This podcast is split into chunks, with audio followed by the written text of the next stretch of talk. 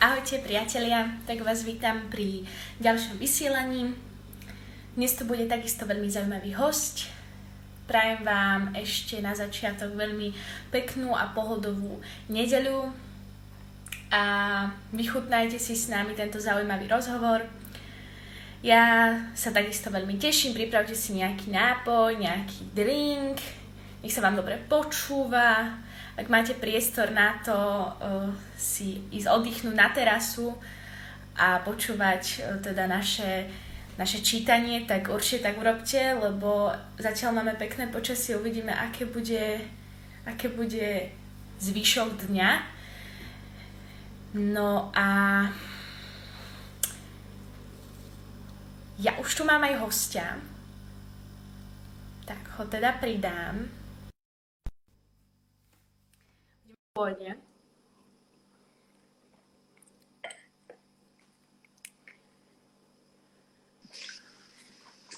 Dobrý deň. Á, dobrý deň, dobrý deň, dobrý deň, veľmi pekne vás zdravím. Pozdravujem. Tak, tak sa nám teda nakoniec podarilo sa pripojiť. Vítam vás v našom živom vysielaní. Ďakujem. Tak a ja by som teda predstavila nášho hostia, ktorý teda prijal pozvanie. Je to pán Juraj Rajman, ktorý študoval scenáristiku na Vysokej škole muzických umení, živil sa reklamou, scenári- e, seriálovou tvorbou. E, vo voľnom čase väčšinou teda píše pre deti aj s pani manželkou, ktorou pracuje aj na projekte Drobci, čo sú teda knižky a televízne večierky, večerníčky pre škôlkárov. Napísal množstvo rozprávok, a teda pripravuje knihu, ktorá už by mala každú chvíľu výsť. Je to Brat Hlavička, podľa ktorej pripravuje aj e, vlastne hraný film. No a takisto ešte hraný film pripravuje s Petrom Kerekešom o prvých 100 rokoch Košického maratónu. A toto bola tak v skratke taká, taký nejaký životopis pána Juraja, ale ja by som sa teraz chcela tak bližšie opýtať, že ako vás, ako, aký bol ten moment, kedy ste sa rozhodli s takouto umeleckou cestou? Prišlo to už niekedy v skorom rannom veku, alebo kedy to prišlo takto na vás? No, prišlo to na mňa v skorom rannom veku, na základnej škole, keď som napísal na obľúbenú tému pred zborovňou hovno leží. Neviem, či sa môže pať hovno vo vašom vysielaní, pardon. môže.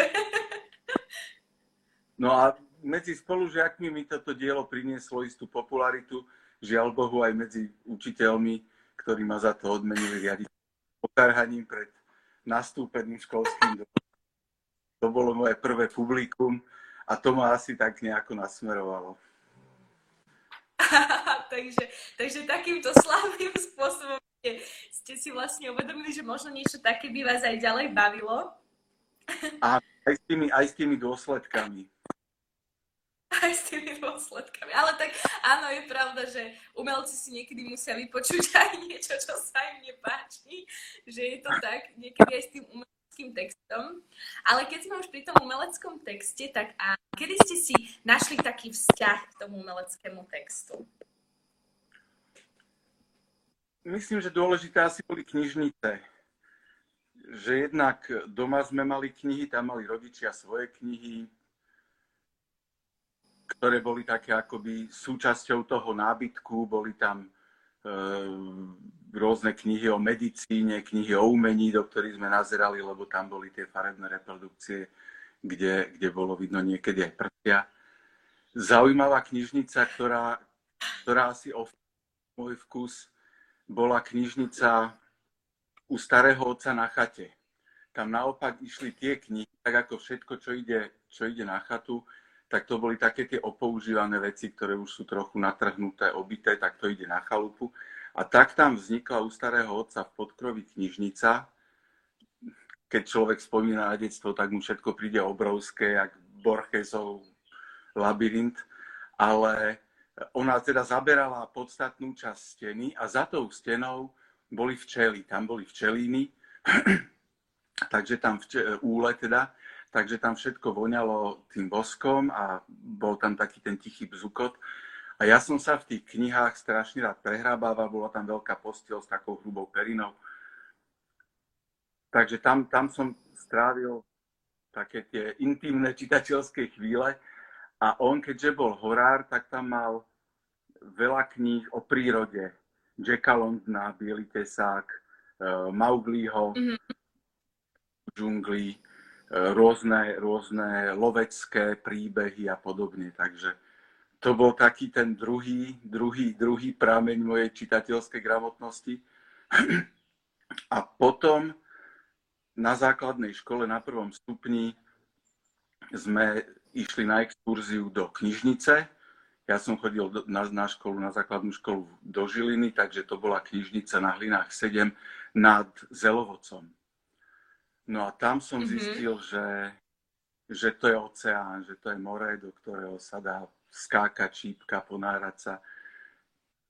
A pritom mám pocit, že tá knižnica bola vždy plná, že nebol som ja nejaký výnimočný knihomol, hej, ale v tom čase asi neboli tieto Instagramy a televízia vysielala po obede a tiež nič moc.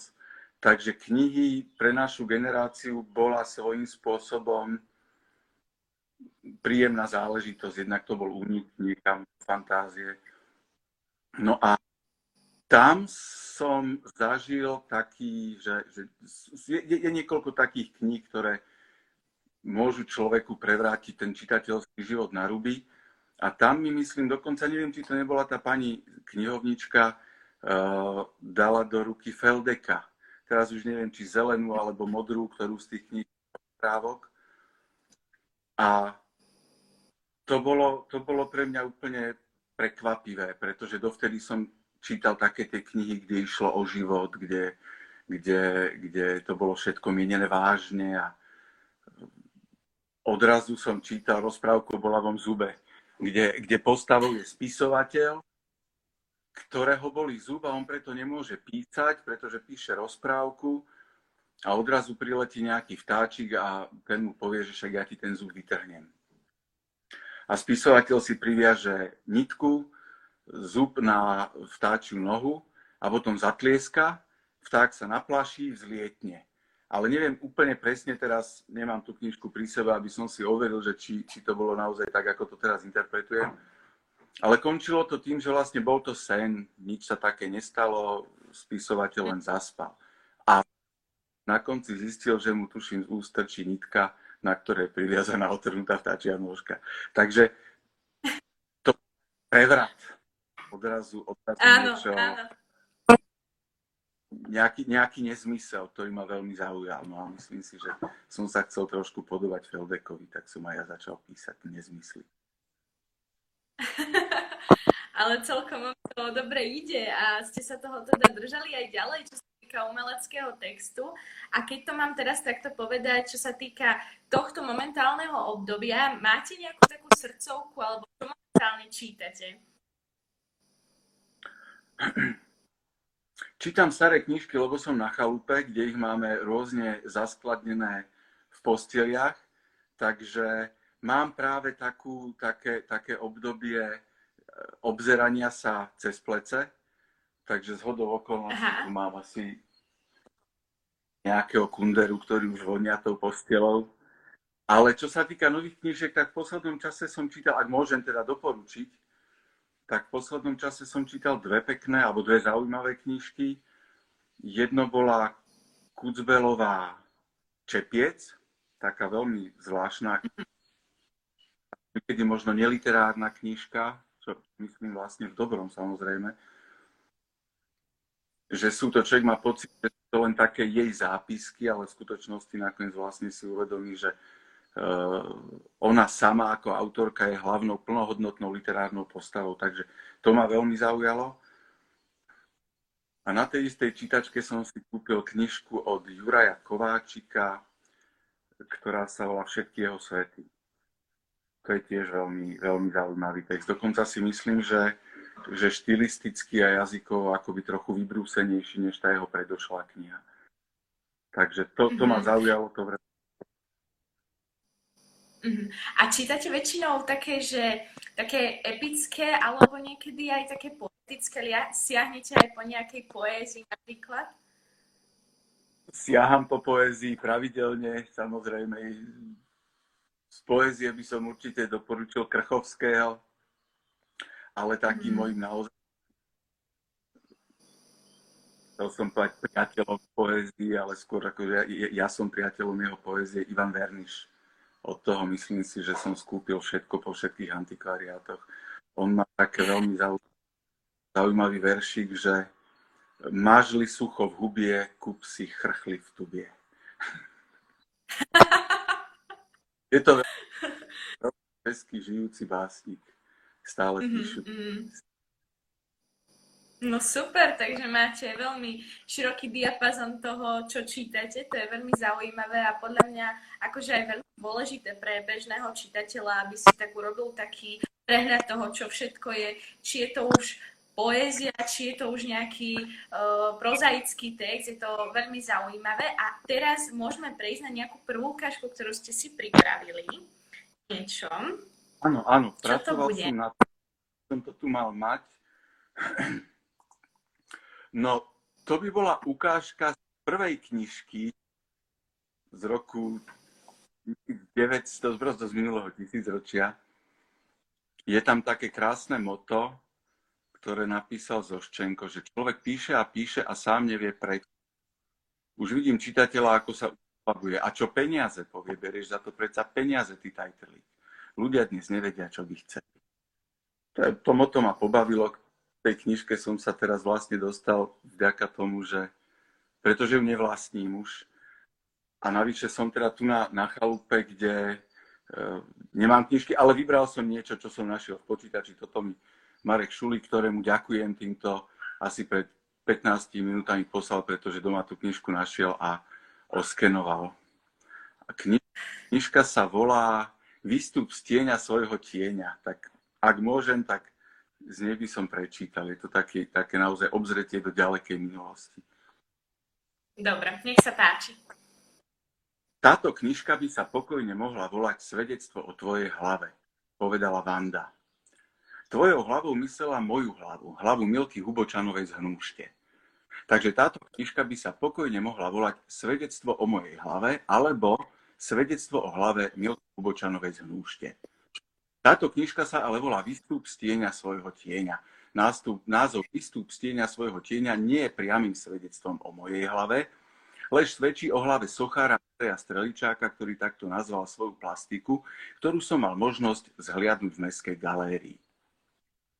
Plastika s názvom Výstup z svojho tieňa je svedectvom doby, svedectvom katarzie občana a spoločnosti po revolučných udalostiach v novembri roku 1989 Prečítal som si v bilténe. Socha sa mi nepáčila, názov sa mi páčil iba zo srandy. Zo srandy som Andrejovi Streličákovi názov ukradol a nazval ním knižku svedčiacu o mojej hlave. Vďaka názvu Výstup z tieňa svojho tieňa sa moja knižka nestáva iba svedectvom o mojej bezvýznamnej hlave, ale stáva sa zároveň svedectvom o hlave sochára Andreja Streličáka, svedectvom o dobe, svedectvom katarzie občana a spoločnosti po revolučných udalostiach v novembri roku 1989. A ako si mimovoľne sa stáva svedectvom o mojej tvorivej kríze, svedectvom snahy uchopiť skutočnosť pevne pod krky a pomenovať ju správnym menom, aby sa mi medzi inými skutočnosťami nedomiešala, aby zachytená prúdom mojich myšlienok mohla byť presvedčivým svedectvom o nutrí riečnej, o tomto statnom hnedastom, vyše metra dlhom bodnom hlodavcovi s okrúhlým chvostom vážiacim asi 18 kg. Tak, takáto somarina. Zaujímavá. A ak sa môžem opýtať ešte ďalšiu otázku, tak by to bola, že skadiaľ čerpáte inšpiráciu, keď píšete? Vymýšľam si. rád, rád si vymýšľam, mám rád vymýšľanie ako princíp, ako takú hru. A čím viac si vymýšľam, tým viac sa utvrdzujem v tom, že človek aj tak málo kedy dokáže vymyslieť niečo, čo sa nestalo. Nech si myslí akúkoľvek absurditu, tak sa môže stať, tak ako sa to stalo aj mne raz, že e, vymyslel som si taký motív, ktorý sa odohrával počas Slovenského národného povstania, kde židovský chlapec e, v snahe uniknúť z obklúčenej dediny si obliekol e, medvediu kožu od cirkusantov. A v tej medvedej koži sa vybral dohovor partizánov. Ale partizáni videli medvedia, tak ho zastrelili. No a toto som ako žart rozprával raz pri stole a sedel tam nebohý pán Špicer, ktorý v tom povstaní bojoval a s takým polousnom povedal, že no, že on niečo také zažil. takže, takže nech, nech si človek navymýšľa akékoľvek blázniviny, tak sa naozaj môže stať, že sa to stane a dokonca, že sa to časom stane aj jemu. Takže to je trochu... Mm-hmm. A pripomenuli ste mi týmto prvkom eh, v divadle potom bola v predstavení Pastierská symfónia takisto použitá medvedia, veľká koža, veľký kostým medvedí, kde bol takisto um, veľ, veľmi podobný princípe použitá. Tiež to bolo veľmi zaujímavé. Nevedela som teda, že niečo také reálne sa aj stalo. Aj. Bolo to veľmi zaujímavé. Stalo vraj, tak ako keby sa to stalo naozaj. Ale je pravda, áno. No a keď, keď píšem pre deti, tak sa snažím, keď, sme, keď sa bavíme o tých inšpiračných zdrojoch a o takej tej e, teórii, tak e, sa snažím ísť v ústretí tomu, čo som mal v detstve rád ja. Niečo nevíde, mm. niečo, niečo absurdné častokrát, niečo, z čoho plinie jediné poučenie, že život a svet netreba brať príliš vážne. Všetko nejako dopadne a ak to zatiaľ nedopadlo dobre, tak to ešte nie je koniec, samozrejme. veľmi pekné, veľmi pekne ste to povedali. A ako vnímate napríklad, keď ako, ako spisovateľ, keď máte napríklad nejaké spracovanie uh, vašej nejakej ukážky. Ja som mala možnosť, ja študujem bábkoherectvo na Vysokej škole muzickej a práve sme mali také zadanie, že pozrieť si teda nejaké predstavy, ktoré je teda tak live čo bolo pre mňa také trošku náročné, lebo predsa len je to úplne inak vnímané, ako keď e, teda sedím ako divák v divadle. A pozrela som si teda predstavenie v Žilinskom bábkovom divadle, bola to presne Vianočka, Udatný medveď mňa, Drak a princezna Pujarová a z hodou okolností som zistila, že budem mať teraz s vami rozhovor že to bolo pre mňa veľmi zaujímavé. Tak sa vás chcem teda opýtať, že ako to vnímate, niekto spraví na, vaše, na, akože na vašu ukážku takúto divadelnú formu? Uh, ten Vianočka to ma potešilo, no tak to bolo, to bolo také, že ja som mal pocit, že som napísal niečo bláznivé, ale keď som videl, ako to Šimon Spišák uh, spracoval, samozrejme musel si s tým nejako rady, pretože toho textu bolo priveľa, ten príbeh bol podstate asi nevyrozprávateľný v, v tom čase, tak e, som sa bavil a nemal som ani celkom pocit, že, že ten príbeh poznám, hej. Ale bol to taký kabaret Voltaire, boli to také výstupy, boli to také, že on to dal ešte akoby na druhú tú bláznivosť, takže snáď, neviem teda, že či to bolo nejaké úspešné predstavenie, ale zdalo sa mi, že tie deti, hoci museli mať z toho ešte väčší chaos než ja, že sa videli bábky, videli aj nevideli. áno, áno, teraz si to pekne, ste mi pripomenuli ten prvok, ako Šimon teda použil neviditeľnosť. to bolo veľmi zaujímavé. Sa, sa podarila, ale aj celkom na to musím povedať, že sa mi páčila tá, tá výtvarnosť, pretože mm. to naozaj zrejme z hodou okolností naozaj, naozaj pripomínalo ten princíp toho, ako som to ja písal, že poberieme veci, ktoré doma máme, zoberieme niečo z kuchyne, zoberieme niečo zo šuflíka, zoberieme niečo z kostýmérne a spravíme z toho uh, čo, čosi. Takže mm-hmm. to je fajn, to bolo fajn. To... A bola medzi vami aj nejaká spolupráca, že ste nejak komunikovali o tom, alebo Šimon čisto akože sám Bál som sa, že bude musieť nastať spolupráca, dokonca som sa na ňu pripravoval, takže, takže som sa tu trápil, že, že ako to zjednodušiť, ako, to, ako do toho nejako vstúpiť, aby to na tom javisku bolo tak ako v knihe. Mm-hmm. Vlastne som sa zúčastniť nemusel, pretože, pretože oni sa toho zmocnili sami a urobili to po svojom, takže nie, nekecal som im do toho nejako naopak. Čakal, išiel som vlastne až do divadla. Mm-hmm. Ale ja si myslím, že to vypalilo veľmi dobre aj s tým, aké bolo, presne ako hovoríte, výtvarné zladenie, herecké obsadenie, tie bábky a všetko spolu tak pekne uh, ladilo. A dokonca áno, akože aj ja som počula takéto chyry o tom, že veľmi ťažko bolo pre nich takisto pracovať s takým obšírnym textom, ktorý bolo veľmi ťažké preniesť na javisko, že áno, samozrejme nie je to zo pár uh, strán, ale že veľmi pekne sa toho zhostili.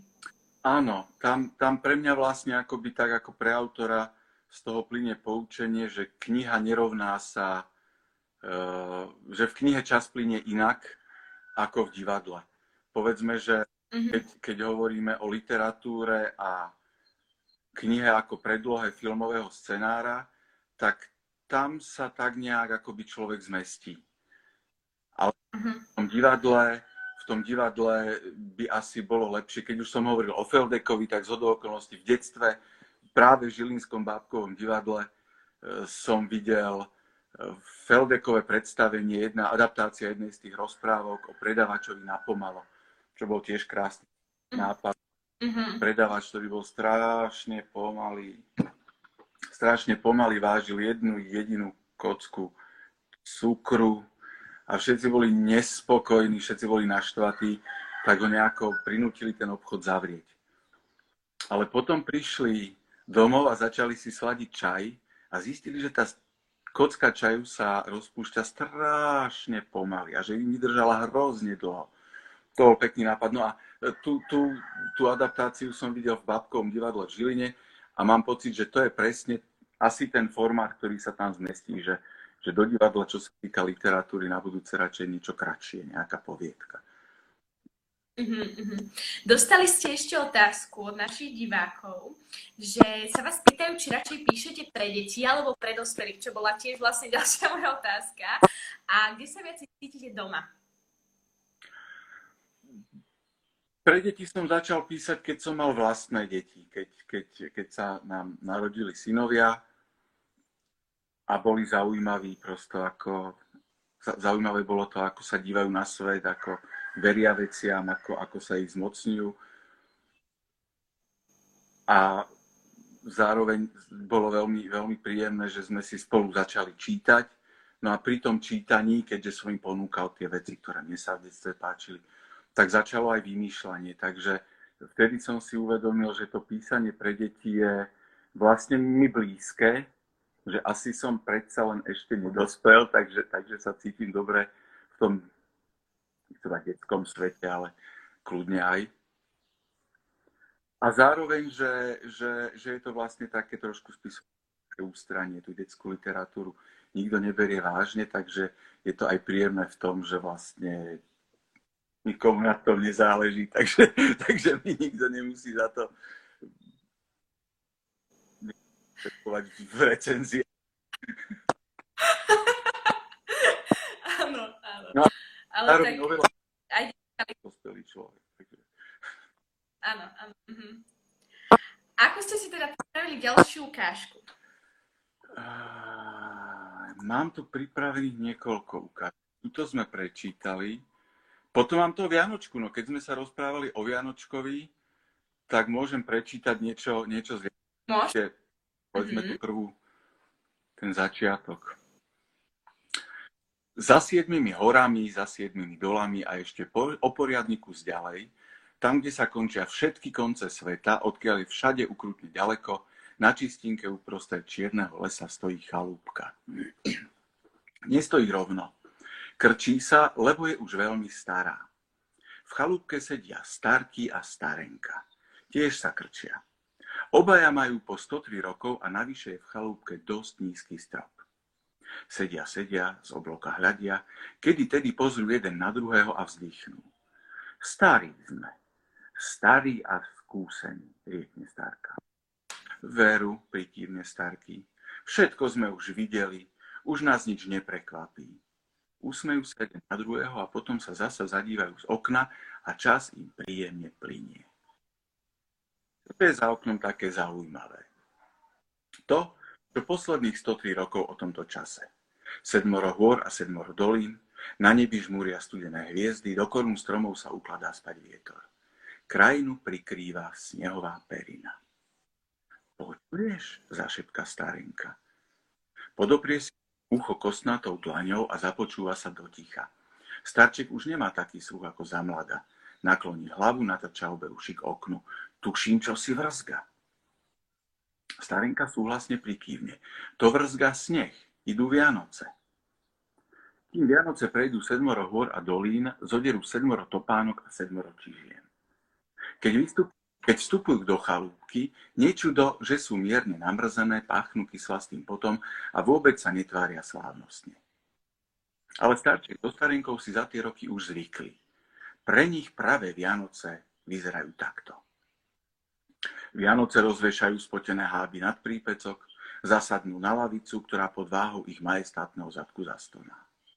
Budúci rok nás už nečakajte, prehlásia napokon nekompromisným tónom. Je to sem príliš ďaleko. Neoplatí sa merať toľkú cestu kvôli dôchodcom. Presťahujte sa do mesta, alebo aspoň na dedinu, bližšie k ľuďom. Navrhnú Vianoce a uchytnú čaju s hodnou dávkou slivovice, ktorú sa starče, ktorou sa starčekovci pokúšajú prinavrátiť Vianociam dobrú náladu. Alebo presvedčte niekoho, aby sa sem pristahoval. Nech je vás viac na jednej kope.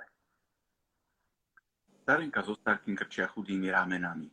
Dobre vedia, že na také čosi nikoho nenahovoria. Na konci sveta sa nikomu bývať nechce, povie tichým hlasom starenka a trasľavou rukou dole Vianociam do šálky čaju. A nám sa na staré kolena nechce bývať nikde inde. Pridá sa opatrne starky, dolievajúc do čaju slivovicu. Vianoce sa rozpačito poškrabú v strapatej štici, tak to je problém. Váš problém.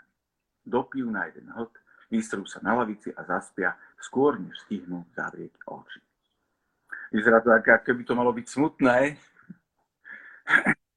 Ale ty rozbieha. Je to veselé, áno, lebo oni prídu na to, že vo veku 103 rokov e, si umiesia z Vianočkového cesta syna, tak ako niekto si vystrúha Janka Polienka, niekto má Janka Hraška, tak oni si robia Vianočku a Vianočka sa potom vyberie do sveta, zachráni princeznu, urobí dieru do sveta. Na konci je svadba, na ktorej aj Dobšínsky. Áno. Mňa napríklad veľmi zaujalo na tejto rozprávke práve to absurdno, ktoré tam bolo povedané aj hneď zo začiatku, že, že napríklad 103 rokov, teda zrazu príde ten syn Vianočka, že, že wow, že ako sa to, ako pekne zároveň aj sa prelína, doplňa a že ako to všetko k tomu sedí, že to je také obdivuhodné. No oni omladli tým pádom, lebo však keď majú malé dieťa, niekde som počul, že deti treba vychovávať do 60 takže aspoň 80, no možno dnes už aj 90. Áno, môže na tom niečo pravda. Ale ja si myslím, že aj niektorí dospelí by si mali sem tam prečítať nejakú rozprávku, aby sa vrátili naspäť do čias a naspäť trochu si otvorili svoje zmýšľanie, že nie je všetko také vážne, ako to vyzerá. No ideálne, keď tí dospelí majú deti. A vtedy, keď si čítajú rozprávku spolu, tak si myslím, že to je, že to je úplne e, skvelá záležitosť. Preto vlastne ani e, tie moje rozprávky, no rozprávky, tie, tie nie sú úplne len pre deti. Myslím si, že, že ja sa snažím napísať ich tak, aby boli pre deti, ktorým ich číta rodič, starý rodič, starší brat. Že sú to rozprávky, ktoré má niekto, kto vie čítať, čítať tomu, kto povedzme ešte tak dobre čítať nevie. A to čítanie tej rozprávky, tá knižka je len nejaká báza, nejaký základ na to, aby boli spolu, aby boli pod perinou aby si pod tou perinou niekto treba dať prdol, aby sa na tom smiali, aby sa rozprávali o tom, čo, čo čítajú, aby sa rozprávali o všetkom možno, aby spolu prežili nejaký príjemný čas. Tak vznikol vlastne aj, e, tú knižku tu mám, volá sa Emil z Hôr. Je nádherne, nádherne ilustrovaná, takže možno, že keď aj nejde o text, tak ilustrácie stoja za to. Ilustrovala to Marta Prekopová, ktorú pozdravujem. Tá vznikla tak, vyslovene, že chlap mali ovčie kiahne. Nesprávne do mhm. knižky napísal, že mali osýpky, za čo sa ospravedlňujem. Mne sa zdalo, že osýpky sú menej vážna choroba ako ovčie kiahne. Ale oni teda mali ovčie kiahne, e, proti ktorým sa neočkuje a ktoré sa nedajú vyliečiť inak než tým, že človek strávi, tuším, dva týždne skoro v posteli, on aby niekto nakazil ostatných. A tu sú čarodejnice. No a táto knižka vlastne vznikla tak, že sme ležali v posteli, oni sa škrabali a ja som im vymýšľal príbeh o Emilovi z hôr, ktorý uh, vlastne je tá knižka o tom, ako sa muži nemajú mediť. Pretože hôr je divoch, tu je aj nakreslený, len tu zlé svetlo. Emil z hôr je divoch. Mhm. Podobne vlastne teraz mi došlo, že ako tí starčekovci, aj on žije mimo civilizácie. A jedného dňa ale tá civilizácia k nemu prenikne, pretože e, do tej divočiny prichádza Horac Hubert Halapartňa, e, cirkusový impresário, osvetovo propagačný mhm. pracovník, ktorý zo sebou vozí maringotku, e, v ktorej má, v ktorej má panoptikum, má tam rôzne exponáty, nechutné, vyrážky, vrej, to také tie hnusné veci, na ktoré sa ľudia radi dívajú, keď sú niekde za stolom. No a ten ho zlanári na to, aby sa vybral do sveta, lebo mu ukáže fotografiu, na ktorej je akné. Fotografia výrážok pubertálnych. Ale Horác Hubert nevidí výrážky. On vidí dievča, do ktorého sa zamiluje. A rozhodne sa, že teda s Horácom pôjde do sveta, lebo dúfa, že tu, on si myslí, že je to samozrejme princezna, že tú princeznu v tom svete niekde nájde. V skutočnosti to nie je princezna, je to sekretárka nejakej pani starostky, ktorá žije v civilizácii, no a tam sa stretnú a on sa do nej zamiluje, ale keďže si neverí, lebo je chlpatý, vyzerá ako jety, tak si myslí, že nemá šancu. A preto si požičia klobúk, kravatu, košelu, ostrihá sa, oholí sa, oblečie sa ako, ako normálny človek a ide žiadať o ruku. Lenže ona ho nespozná. Lebo ona medzi tým sa zamilovala do toho chlpatého, nespútaného chlapa z divočiny. Takže, takže ho vlastne odmietne, lebo ona už zamilovaná je. A jemu potom pomôžu mravce, alebo kto mu donesú mu tú srst, on sa znova oblečie do srsti, odíde do divočiny a keďže je z toho láska, tak ona ho potom samozrejme nájde. Takže končí, mm. končí sa. Ale keď spomínali aj tie kiahne, teda osýpky alebo tak, tak vlastne áno, tam je nejaká doba, kedy musíme byť doma, musíme uh, teda ležať v posteli, nikam sa nepohybovať a my teraz práve môžeme dovolím si tak tvrdiť, že zažívame také globálne kiahne, také trošku, ktoré majú dlhšie trvanie. No, a... tom, tak v podstate tá knižka bola trochu o tom, lebo tento Horác Hubert, e, ktorý tie kiahne a vyrážky a všetky tieto streptokoky a stafilokoky zbieral, tak on ich aj cvičil. Dokonca s ním mal predstavenie, s ktorým učí. Ale to bol ten problém, že ľudia to vidia radi, ale nie vtedy, keď sa to, ich to musí týkať. Takže všetci ušli z cirkusu, začali si doma umývať ruky a cirkus prišiel na mizinu, tak Horáca Huberta poslali, nech ide preč. A on hľadal bájnu karanténu, krajinu, kde, kde, ktorá je ako pre neho, ktorá lahodne vonia dezinfekčným roztokom. Tak tam sa... tak to je veľmi aktuálne tým pádom. Neviem, že či, že či budem čítať aj z Emila, lebo pripravil Môžete iba tri ukážky, nie? Asi. Môžete kľudne aj kúsok zemi Áno, ja len tú básničku by som možno našiel, alebo to, ako spravil to predstavenie. On totiž...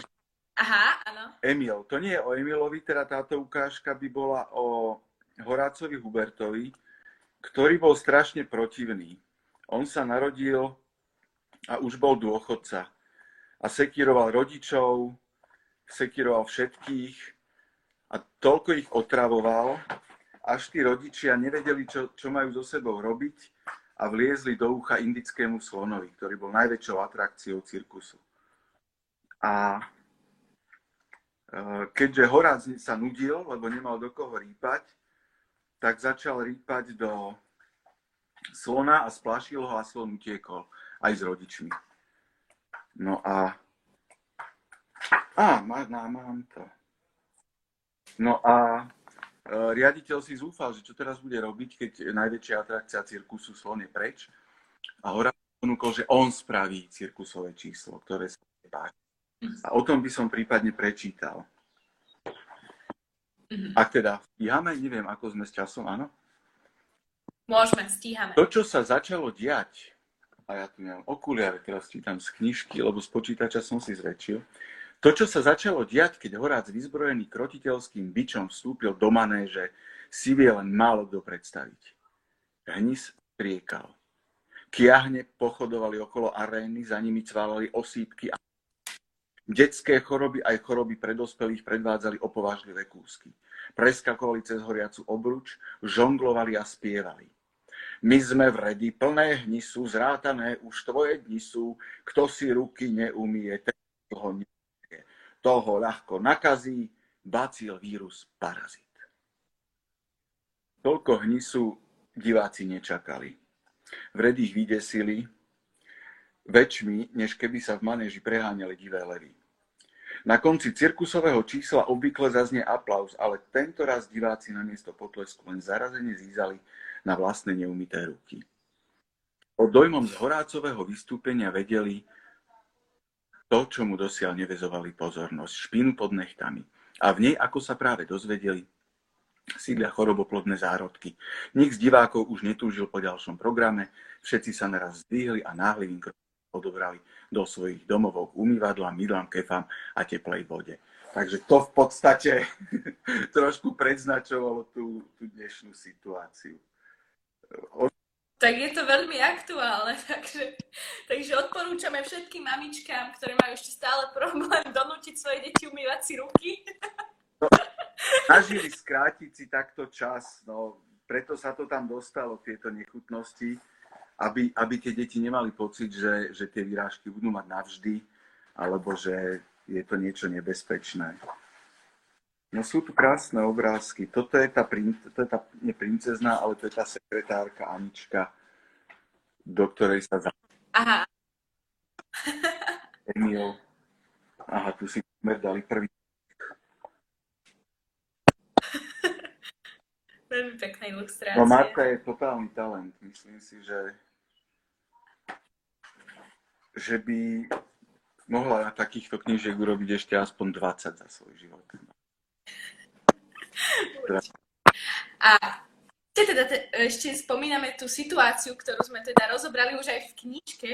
Ako to ovplyvnilo vás táto situácia? Viem, že už ste mi aj do mailu písali, teda, že mala ísť vaša ďalšia pripravovaná knižka, ktorá pravdepodobne bude mať nejaké omeškanie, ale ako vás ovplyvnilo napríklad pri tvorbe táto, táto situácia, táto korona, ktorá k nám prišla?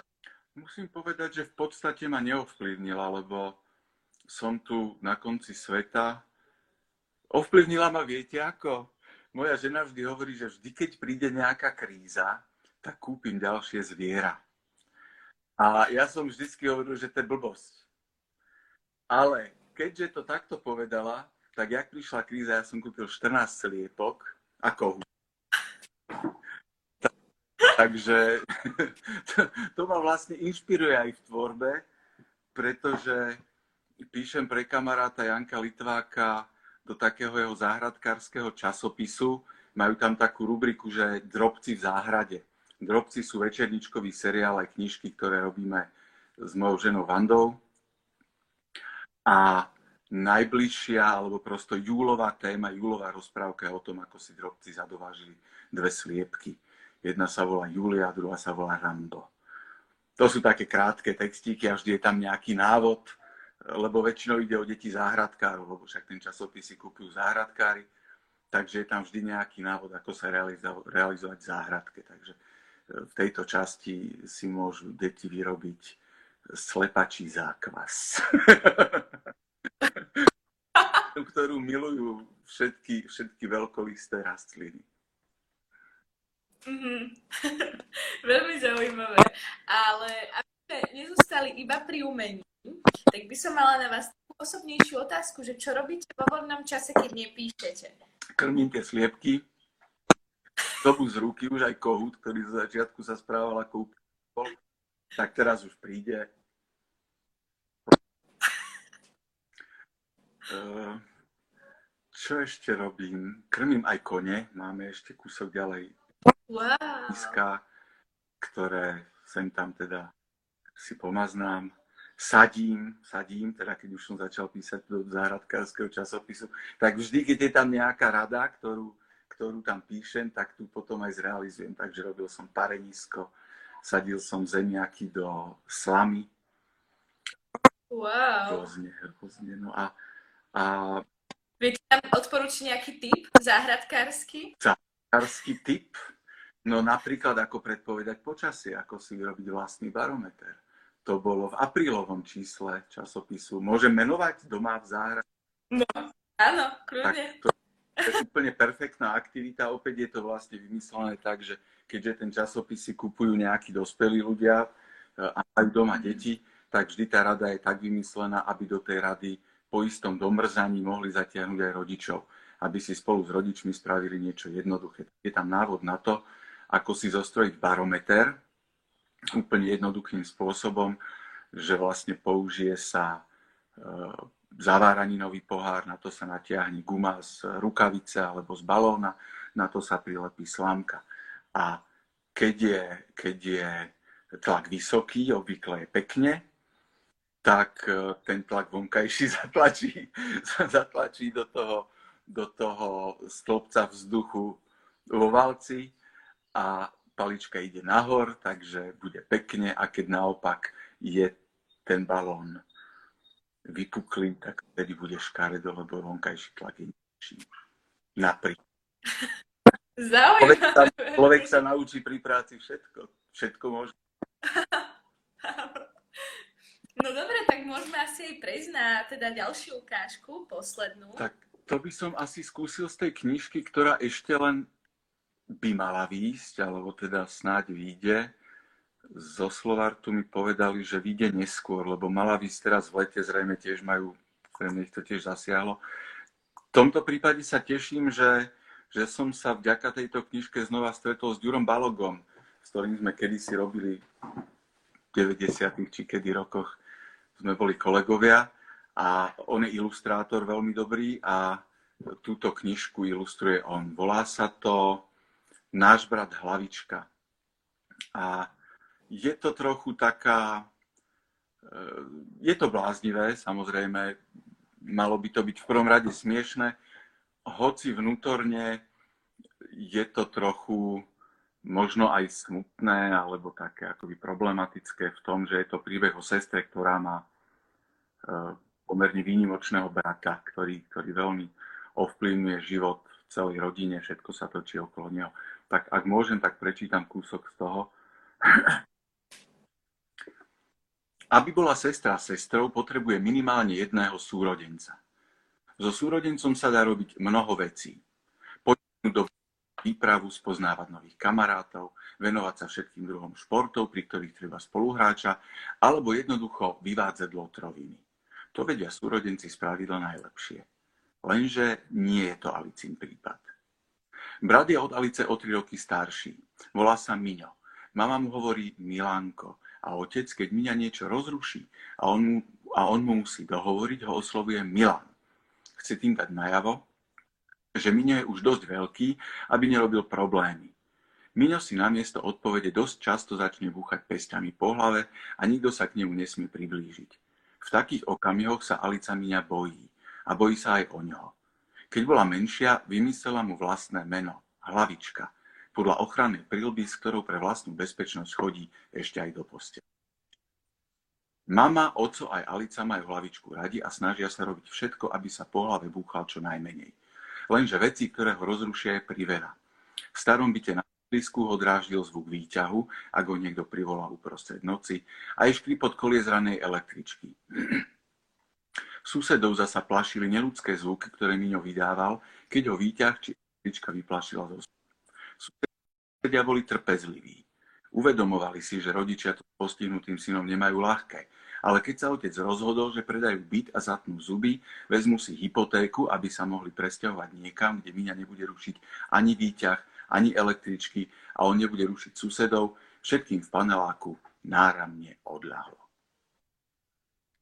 To je začiatok, opäť to znie možno ako, že, že, to, že to bude smutné. V skutočnosti e, to smutné až tak nebude. Hoci rodičia, tým sa začína vlastne ten príbeh, že tí rodičia, ktorí prežívajú nejaký problém s tým dieťaťom, tak sa mu snažia byť ústretí možno, že nesprávnym spôsobom, že sa odsťahujú niekde na, samot, na samotu, niekde, niekde, niekde mimo ľudí, e, kde ten chlapec bude zavretý v izbe, pretože on je rád zavretý v izbe, e, má zavretú okenicu, je tam pomerne svetlo a on si len kreslí rovné čiary. No ale e, všetko sa zmení z dvoch dôvodov. Jednak preto, že na tom vidieku žijú traja chlapci, ktorí počas prázdnin sa hrajú na pátračov a strašne chcú odhaliť nejaké e, niečo, nejaké tajomstvo, nejaký veľký príbeh, ako traja pátrači e, a Alfred Hitchcock v knižkách, ktoré v mojom detstve frčali. No a oni objavia, že ten opustený dom je odrazu obývaný a hovoria si, že to je podozrivé, lebo majú fantáziu, tak si vymýšľajú, že tam určite sa nasťahovali nejakí zločinci alebo niekto, kto sa tam skrýva. Tak začnú ten dom pozorovať a zoznámia sa s tou Alicou, ktorá nikdy nemala kamarátov práve kvôli tomu bratovi, pretože doma na sídlisku oni všetci vedeli, že to je sestra toho toho, toho chlapca, ktorý v noci kričí a búcha si hlavu o stenu, tak ona im to zatají, že má brata a že ten brat je postihnutý. A e, v jednej chvíli samozrejme zabudne na to, pretože ten brat má svoje rituály, má svoje presné veci, potrebuje on kresliť gary a keď sa mu minie papier, tak je to problém, tak, tak ho to vyruší. No a sestra práve vinou toho, že sa venuje chlapcom, do jedného z nich a tak priebehu príbehu zamiluje, e, tak zabudne na to, že bratovi bolo treba preložiť ten papier, brat dostane záchvat a tí chlapci majú pocit, že kôrnik šopami sme na to prišli, oni tam schovávajú nejakého mimozemšťana, lebo videli siluetu s tou veľkou hlavou. Takže oni začínajú pátranie po mimozemšťanovi a rodičia ktorí sú chronicky preťažení. Otec pracuje od rána do noci, berie si prácu, zobral hypotéku, aby si mohol ten dom v tej, v tej diere. E, matka sa nevyspala, odkedy má tohto syna, pretože stále skáče okolo neho. Navyše okolo krúžia pracovníci zo, sociálnej, e, zo sociálneho úradu, ktorým sa tam nechce chodiť. Preto by najradšej do toho posudku napísal, chlapca dajú do ústavu lebo by ho mali z krku. No tak a matka je z toho na nervy, snaží sa, aby to tam bolo všetko pekné. Návšteva má prísť, keď majú prísť tí úradníci. No a z toho je preskočí. Nervovo sa zrúti, za volantom auta našťastie nespôsobí auto nehodu, ale dostáva sa do tzv. sanat. Z hodou okolností aj otcovi presne v tej chvíli tiež sa prepracuje pri tom počítači, pretože robí strašne veľa a dostane sa do toho istého blázinca. Kde sa ich, no a tam už je to bláznivé, kde ich zneužije šialený psychiatr, hypnotizér, ktorý im vypne poistky, lebo kde, kde niečo je preťažené, kde to iskrí, no tak to treba vypnúť. A tí rodičia zabudnú na všetky svoje problémy, takže sa cítia dobre. Ale zabudnú na to najpodstatnejšie, že sú rodičmi, že majú postihnutého syna, že majú dceru, že sa vôbec poznajú. A tento eh, šialený psychiatr ich zneužije na to, aby v stave hypnózy, v hypnotickom spánku vykradli Národné múzeum, z ktorého ukradnú šuter, obrovský diamant. Spolu s cvičenými bielými myšami, ktoré sú tiež zhypnotizované, tie im v tom pomáhajú. No a deti medzi tým, eh, Alica odrazu je sama s bratom, nevie, čo sa stalo s rodičmi, tak musí kamarátom povedať, že má problém.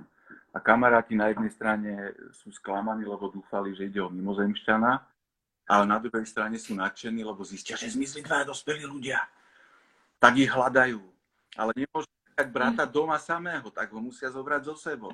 Lenže s tým spojených strašne veľa prekážok. Brat je, e, má, má, má svoje návyky, odmieta chodiť len tak po zemi. Doma má nakreslené na zemi čiary a chodí len po tých čiarách. Chlapci vymyslia, že ukradnú zo športoviska takúto lajnovačku, ktorou sa ja, ja lajny Čiary. čiary. Mhm. A on teda kráča po tej čiare. No a postupne,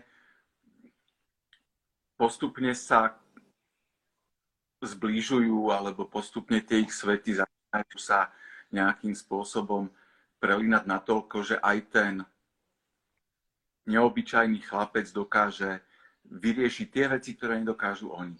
Je to on, kto nakoniec tých rodičov nájde, lebo má, má preto nejaký zmysel, cíti vôňu a nakoniec dokonca sa zastane sestry a ochráni ju, čo, čo dovtedy sa nikdy nestalo.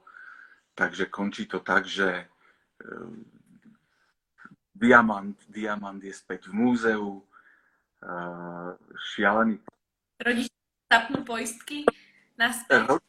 To, to je trošku taká zápletka, že tie deti vďaka tomu, že si nahrajú to ako, ako hypnotizer. Existuje nahrávka, kde hypnotizer zhypnotizoval rodičov.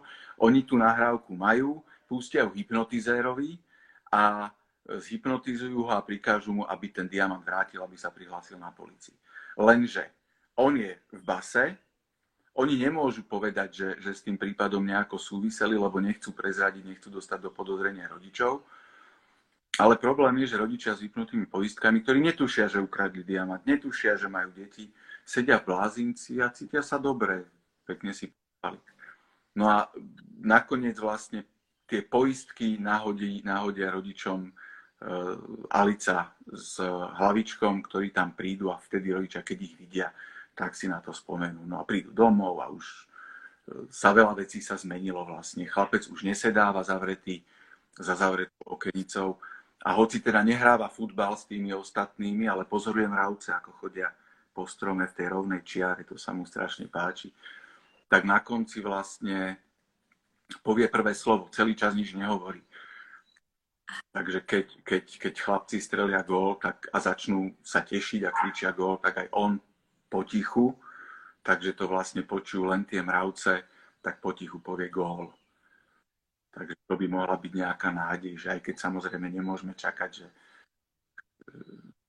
že ho vyliečia, Jasne. akceptujú a tým, že mu vytvorili to bezpečné prostredie, inšpirujúce prostredie, tak aj on no, niekam ďalej. No vy ste ma úplne inšpirovali na túto knihu, ja sa veľmi teším. Ja si ju asi aj pôjdem kúpiť. Ja mám dve malé netierky, takže určite ju budem mať komu čítať. No, toto, toto je taká pre... Koľko má netier? 5 až 4. 5 až 4, tak pre ňu skôr možno drobci, ale keď bude mať 10, tak možno, možno že aj toto. Alebo keď bude mať 10, možno už bude na svete film, čo by som bol veľmi rád. Aha, vlastne áno, praviete, áno, áno. Pôvodne som si myslel, že to bude animovaný film. Ale nakoniec sme to nejako sme zistili, že producent to vlastne hrozne náročné a že e, producentsky jednoduchšie je dívať sa na to ako na hraný film. Takže ešte, ešte ďalšia výzva, e, ako to natočiť tak, aby to, aby to bolo vytvarné, aby, aby sa Áno. To, kvôli čomu vlastne by to malo byť pekné. No tak ja vám veľmi pekne ďakujem za tento veľmi príjemný rozhovor. Prajem vám veľa šťastia, aby sa vám, aby sa vám všetko podarilo aj s tvorbou, aj s týmto filmom, aj s ďalšími nejakými uh, métami, ktoré si vo svojom živote určíte, aby vám to všetko pekne vychádzalo a ja sa teším na vašu tvorbu ďalej. No tak ja vás dúfam niekedy uvidím v Bábkovom divadle v nejakom peknom Snáď sa ešte niekedy budeme možnosť mať stretnúť, keď skončí aj táto situácia a bude všetko bežať tak, ako bežalo doteraz. Pozdravte Pinokia odo mňa, že to je moja obľúbená postava. tak ešte Drevo, raz... ktoré ožije, to je nádherné. Áno, áno. Práca s materiálom. Prvý semester. tak vy to máte aj pekne. Áno. Tak ešte raz vám ďakujem, prajem vám príjemnú nedelu aj vám, milí diváci, všetci, ktorí ste nás sledovali. Ďakujem vám veľmi pekne a užívajte si krásny strávený čas. Majte sa, dovidenia. Tak. Ďakujem veľmi pekne, že ste si vzľadli naše video. Ja by som len na záver chcela úplne taký malý detail povedať, že ja som tu pila toto, ale to nie je víno, hej, aby ste si nemysleli, že to je, to je juice. Tak ja len tak som mala potrebu, že to bol veľmi pekný rozhovor, aby ste si nemysleli, že som musela si k tomu dať nejaké víno alebo niečo. ja, ja mám len taký juice. A ešte vám teda ešte raz prajem veľmi pekne strávenú nedeľu, užite si a pekný začiatok nového týždňa. Ahojte priatelia.